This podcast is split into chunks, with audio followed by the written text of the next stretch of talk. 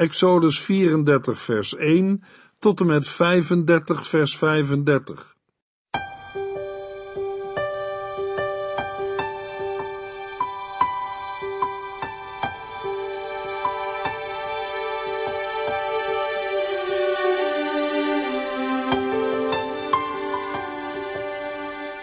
Hartelijk welkom bij De Bijbel Door, een programma van Transworld Radio. De Bijbel Door is een radioserie die u in vijf jaar meeneemt door de hele Bijbel. Van Genesis 1 tot Openbaring 22.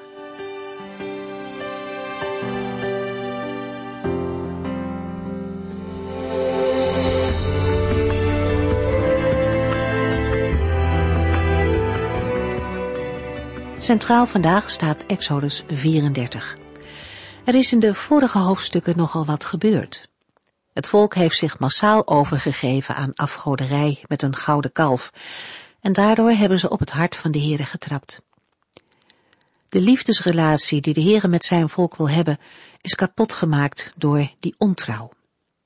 In die relatie is geen plaats voor afgoden.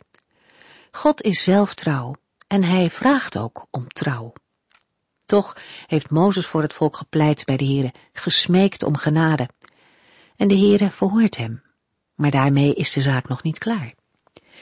De Israëlieten moeten opnieuw een radicale keuze maken en laten zien waar ze willen staan. Iedereen die voor de Heere kiest, moet bij Mozes komen. Alleen de Levieten geven gehoor aan deze oproep. Op het moment dat de meeste mensen het nog laten afweten, keren zij zich naar de Heere. Het gevolg van deze keuze is dat juist de levieten later door God uitgekozen worden om dienst te doen in het heiligdom. Zij worden uitgekozen om dicht bij God te werken. De levieten krijgen ook de zware taak om onder degenen die niet voor God kiezen met het zwaard rond te gaan. Het feit dat God verder wil met het volk Israël betekent niet dat hij de zonde door de vingers ziet. Mozes zet ver buiten het kamp een tent op voor de Heere. Het wordt een plaats waar mensen die de Heere zoeken hem kunnen ontmoeten, hem kunnen vinden. De Heere spreekt er met Mozes zoals iemand met een vriend praat. Ook Jozua wordt hier met name genoemd. Hij is nog jong, maar hij verlaat de tent niet. Hij blijft zo dicht mogelijk bij de Heere. De geestelijke toestand van het volk was dus niet best. Toch is er ook dan een plaats waar de Heere spreekt met mensen die hem opzoeken. Iedereen die de Heere met het hele hart wil dienen, zal hem vinden.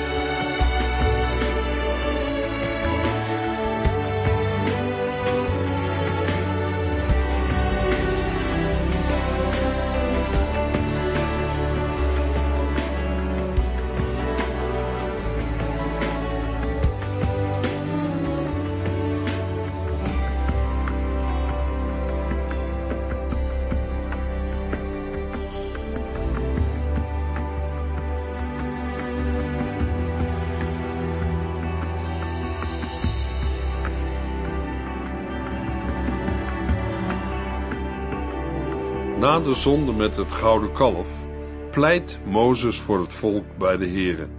Door zijn voorspraak wordt het volk niet vernietigd. In Exodus 33 vers 17 zegt de Heere toe dat hij het verbond zal vernieuwen. Exodus 34 vers 1 tot en met 4. De Heere zei tegen Mozes, maak twee nieuwe stenen plakettes, net als de eerste twee. Ik zal opnieuw de geboden opschrijven die op de eerste twee stonden, die u hebt kapot gegooid. U moet morgenochtend klaarstaan om de berg Sinaï te beklimmen en mij onder ogen te komen op de top van de berg. Er mag niemand met u meekomen en er mag zich ook niemand op de berg bevinden. Zorg ervoor dat zelfs de schapen en runderen niet in de nabijheid van de berg grazen. Toen maakte Mozes twee nieuwe stenen plakettes, net als de eerste twee. Hij stond de volgende morgen vroeg op en beklom de berg Sinaï, zoals de Heer hem had opgedragen. Hij had de twee stenen plakettes bij zich. Met de opdracht, maak twee nieuwe stenen plakettes, geeft de Heer aan dat het verbond wordt vernield. De plakettes zijn immers de oorkonden van het verbond.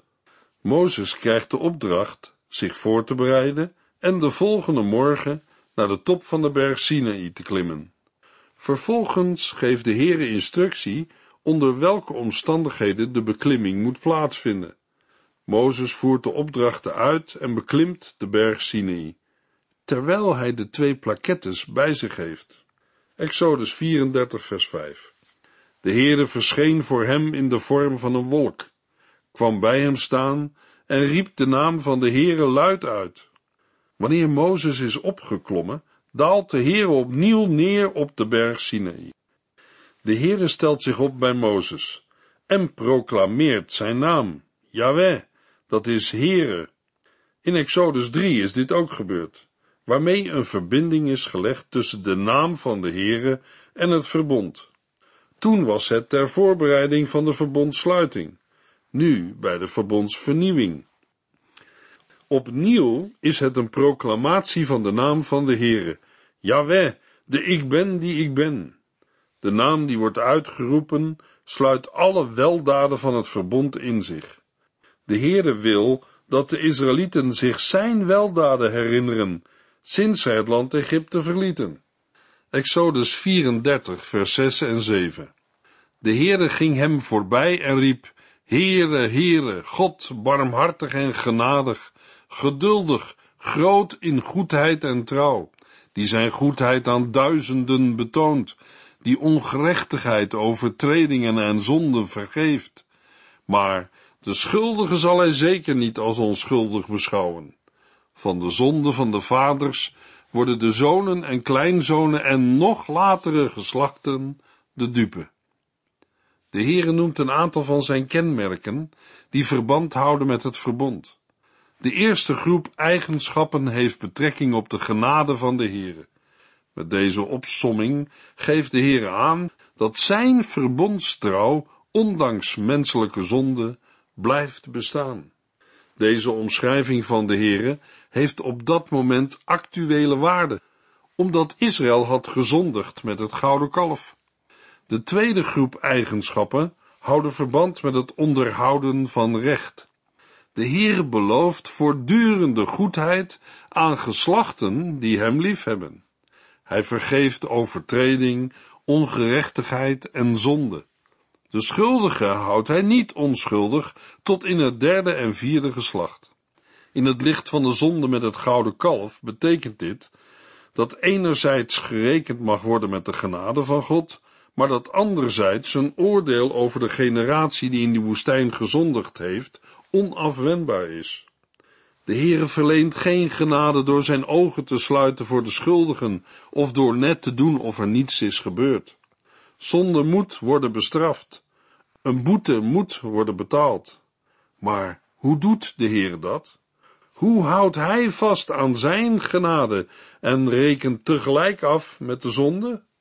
De Heere voorziet in een offer. De offers die Israël op die dag bracht, namen niet de zonde weg, maar ze wezen wel naar het volkomen offer, de Heer Jezus Christus.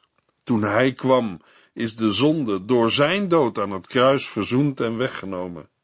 Zonde is niet zo onschuldig als sommige mensen denken. Het is niet een ander woord voor een foutje. In het slot van vers 7 maakt de Heere duidelijk dat zonden invloed en gevolgen kunnen hebben tot ver in het nageslacht. Exodus 34 vers 8 en 9 Mozes liet zich snel op zijn knieën vallen, boog zich diep en zei, als het waar is dat ik genade heb gevonden in uw ogen, heren, gaat u dan alstublieft met ons mee naar het beloofde land? Het is waar, wij zijn een koppig en ongehoorzaam volk, maar vergeef ons onze zonden en neem ons aan als uw eigendom. Mozes begint zijn gebed met het aanvoeren van zijn bijzondere positie als pleitgrond. Hij rekent op de zekerheid dat hij genade heeft gevonden in Gods ogen.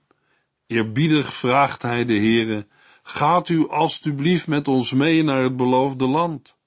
Mozes erkent dat het volk hardnekkig en ongehoorzaam is. Hij sluit zichzelf niet uit. Wij zijn een koppig en ongehoorzaam volk. Maar vergeef ons onze zonden en neem ons aan als uw eigendom. Het is geen vanzelfsprekendheid dat de Heere de zonde vergeeft en een mens aanneemt als zijn eigendom. Het is zijn genade. Titus 3 vers 4 tot en met 7 bevestigt het en vat het samen in vers 7. Dankzij zijn genade zijn wij door God rechtvaardig verklaard en erfgenamen geworden van het eeuwige leven waar wij nu op hopen. Luisteraar, ik bid dat dit ook uw hoop is. Exodus 34, vers 10 tot en met 12. De Heere antwoordde: Goed, ik zal een verbond met u sluiten. Ik zal in uw midden wonderen doen, zoals ze nog nooit op aarde zijn gedaan, en alle Israëlieten zullen de kracht van de Heere zien. De vreselijke kracht die ik door u zal laten werken. U moet al mijn geboden gehoorzamen en naleven. Dan zal ik de Amorieten, Canaanieten, Hethieten, Perizieten, Gewieten en Jebusieten voor u verdrijven. Denk erom dat u nooit een verbond sluit met de volken die wonen in het land waarna u nu op weg bent. Als u dat wel doet, zullen zij voor u een verzoeking zijn, zodat u al snel hun heidense gewoonte overneemt. Het grote moment is aangebroken. De Heere herstelt zijn verbond. Als bewijs van zijn verbondstrouw zal de Heere onvergelijkbaar grote wonderen verrichten. Het volk moet de instellingen, die de Heere bekend zal maken, onderhouden. In vers 12 tot en met 26 staan de bepalingen die het volk moet houden. Omdat de Heere zelf de volken van het land Canaan zal verdrijven, moeten de Israëlieten ervoor waken een verbond aan te gaan met de volken die in dat land leven. Deze heidenen kunnen tot een valstrik worden voor Israël. De breuk met de godsdienst van de Canaanieten moet vorm gaan krijgen door de vernietiging van hun altaren, afgodsbeelden en gewijde palen. Exodus 34, vers 13 en 14. Integendeel, haal hun altaren omver, sla hun gewijde stenen kapot en hak hun gewijde palen om. U mag geen andere goden vereren, omdat de Heere, uw God, een jaloerse God is. Deze rigoureuze handelingen moeten plaatsvinden, omdat de Heer een gevaar voorziet. De Israëlieten zullen geneigd zijn om de afgoden van de Kanaanieten te dienen. De opdracht wordt onderbouwd met een verwijzing naar het eerste en tweede gebod. De Heere zal immers geen andere goden voor zijn aangezicht dulden, want hij is een God die zich laat gelden en hij verlangt de eerste plaats. De Heere wil zijn eer en glorie niet delen met valse goden. Als je van iemand houdt, dan is hij of zij de eerste. Er is geen ander. Exodus 34, vers 15 tot en met 17. Nee, sluit nooit enig verbond met deze volken. Ze zijn ontrouw door het aanbidden van hun afgoden. Als zij iemand van u zouden uitnodigen, zou hij ook moeten eten van het offer dat zij aan hun afgod hebben gebracht. En als uw zonen met hun dochters zouden trouwen, zullen die jongens al snel meedoen met de aanbidding van de afgoden van hun vrouwen. Blijf op veilige afstand van alle afgoden en maak geen beeld van een god. Het land Canaan was vol met afgoderij. Overal was zedeloosheid.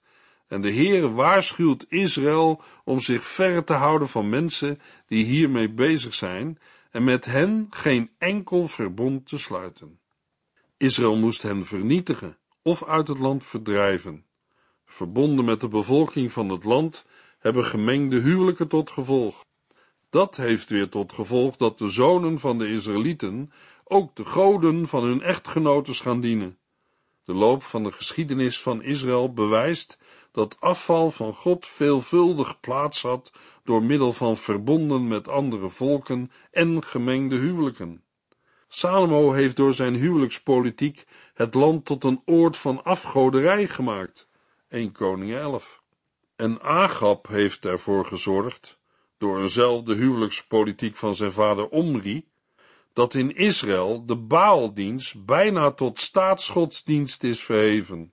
1 Koningen 18.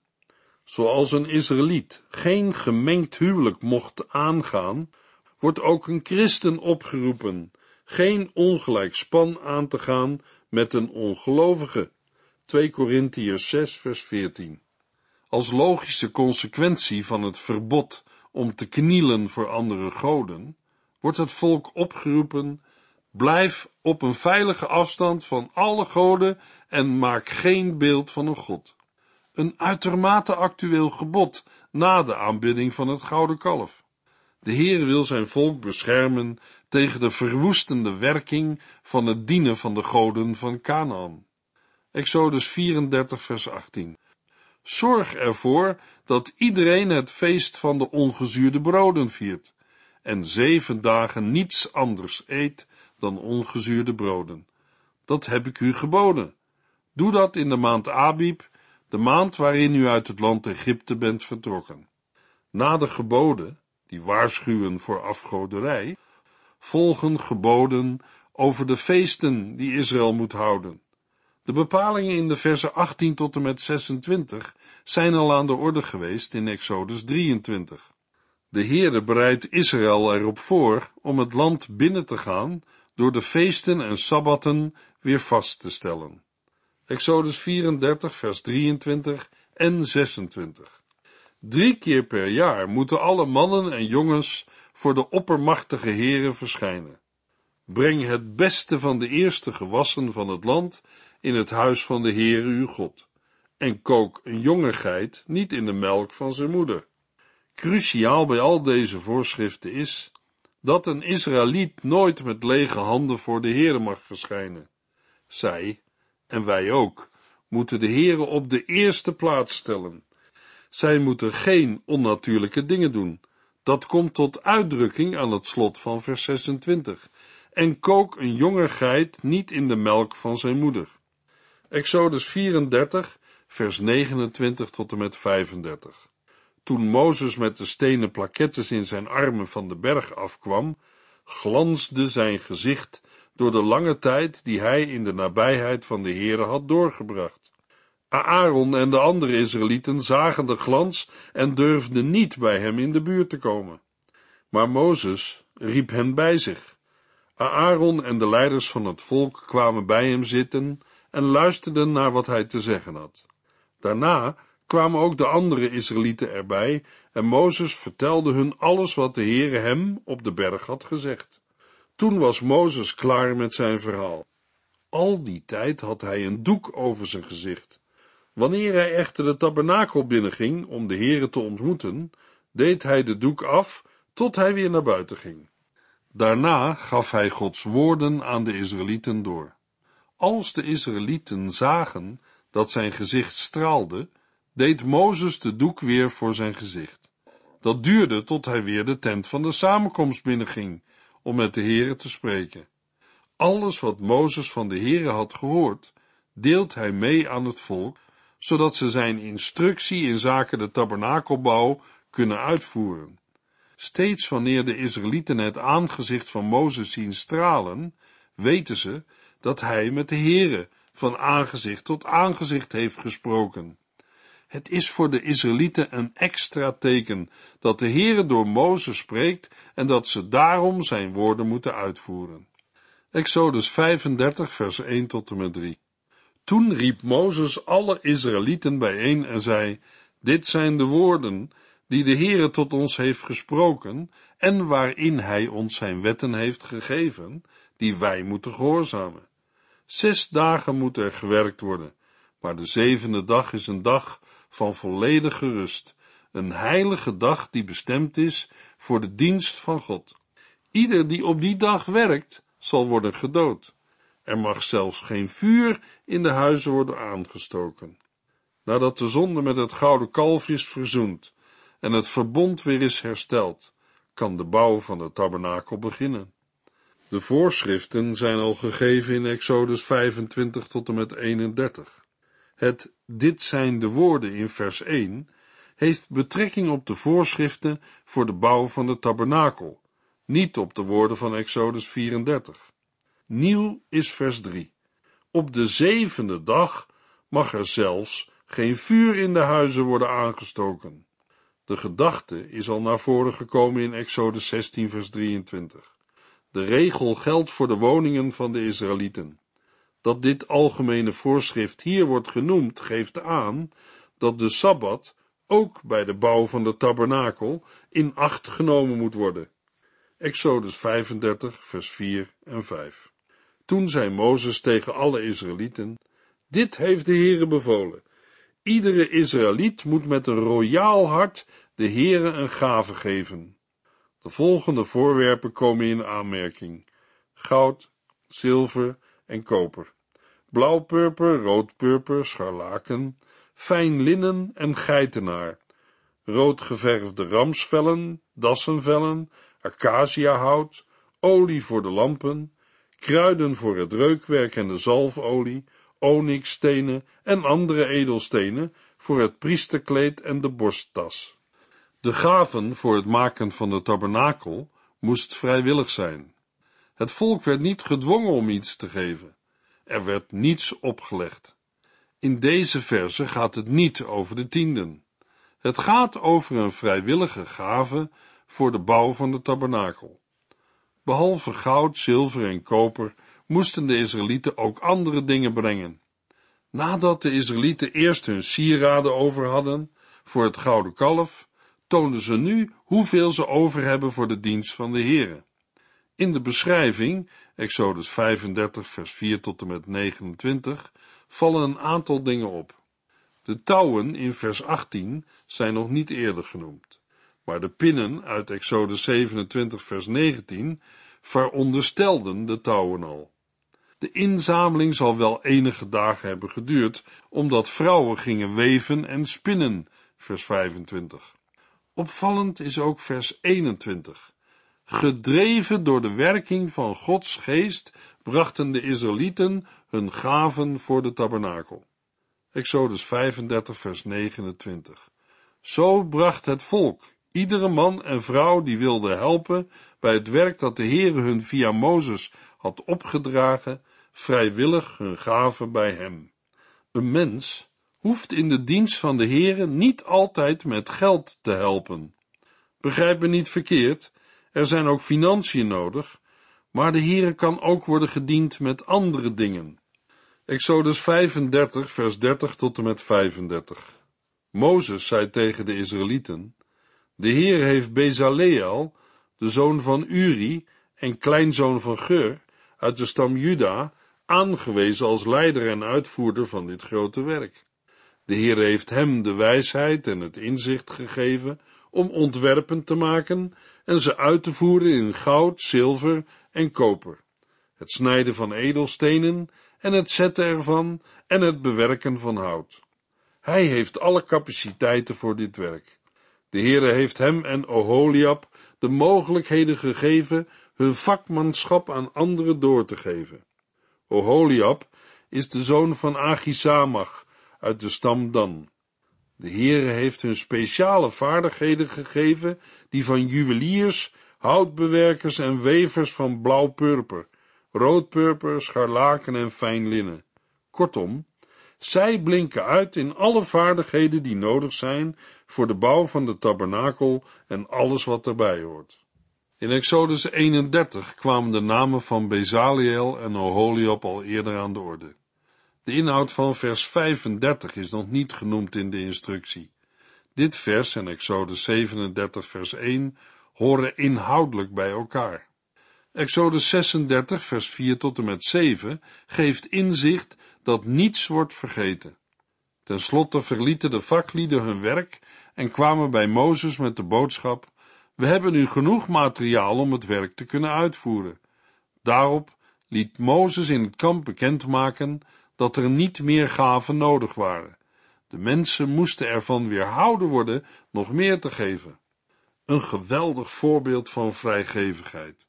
Omdat er genoeg materiaal is gebracht, gaat er een boodschap door het legerkamp dat er niets meer nodig is. In het Nieuwe Testament vertelt de apostel Paulus een prachtig voorbeeld in 2 Korintiërs 8 vers 1 tot en met 9. Hij zegt, nu wil ik u vertellen, broeders en zusters, wat God in zijn genade voor de gemeente in Macedonië heeft gedaan. Hoe meer zij door zware moeilijkheden op de proef werden gesteld, hoe groter ook hun blijdschap werd. Hoewel ze zelf in armoede verkeerden, hebben zij heel veel voor anderen gedaan. Ze gaven meer weg dan ze konden missen. En ik kan getuigen dat ze het niet deden omdat wij het vroegen, maar omdat ze het zelf wilden. Zij drongen er bij ons op aan het geld mee te nemen, want zij vonden het een voorrecht de gelovigen in Jeruzalem te kunnen helpen. Wat ze deden, ging onze verwachtingen ver te boven. Ze gaven zichzelf eerst aan de Here en, omdat God het wilde, ook aan ons. Daarom vroegen wij Titus, die bij u al begonnen was uw liefdevolle gaven te verzamelen, dit werk ook af te maken. In alle opzichten bent u een voorbeeld in geloof, in spreken en kennis, in enthousiasme en liefde voor ons. Blink dan ook uit in vrijgevigheid. Dit is niet bedoeld als een bevel. Ik zeg niet dat u het moet doen, ik vertel u alleen hoe anderen gul hebben bijgedragen. Zo kunt u bewijzen dat uw liefde echt is, door het niet bij woorden alleen te laten. U hebt toch de genade van onze Heer Jezus Christus leren kennen. Hoewel Hij heel rijk was, werd Hij arm ter wille van u, opdat Hij door arm te zijn u rijk zou maken. Vrijgevigheid past als dankbare verwondering voor dat wat de Heer heeft gedaan en nog steeds doet. Aan het slot van deze uitzending wil ik nog kort ingaan op een paar kritische vragen rond de tabernakel. Er zijn uitleggers die de beschrijving van de tabernakel grotendeels verzonnen achten. Dit wordt onder andere gegrond op de overtuiging dat de tabernakel niet bestaan kan hebben. Allerlei argumenten en gedachten worden daarbij aangevoerd. Hoe hard zijn deze argumenten? Een van de vragen is: hoe konden de Israëlieten zo'n prachtige tabernakel maken? Deze vraag komt voort uit de gedachte dat de Israëlieten arm en berooid waren, maar dat is niet zo. Ze vertrokken met zilveren en gouden voorwerpen en met veel dure kleding uit Egypte. Later overwonnen zij de Egyptenaren bij de Schelfzee en de Amalekieten in de woestijn. Hoeveel zullen ze toen hebben buitgemaakt? In de woestijn zullen ze zeker handel hebben gedreven met karavanen, om aan alle materialen te komen. Nee, de Israëlieten waren geen primitieve nomaden. Er zijn aanwijzingen dat een deel van de Israëlieten goede vaklieden waren die de Egyptenaren hielpen bij de verfraaiing van de steden die ze bouwden. Ook de constructie geeft aanleiding tot discussie. Volgens uitleggers kan zo'n demontabel heiligdom niet bestaan hebben. Maar de archeologie laat het tegendeel zien. Vergelijkbare constructies waren in Egypte al bekend. In de volgende uitzending gaan we verder met Exodus 36 en 37, de bouw van de tabernakel.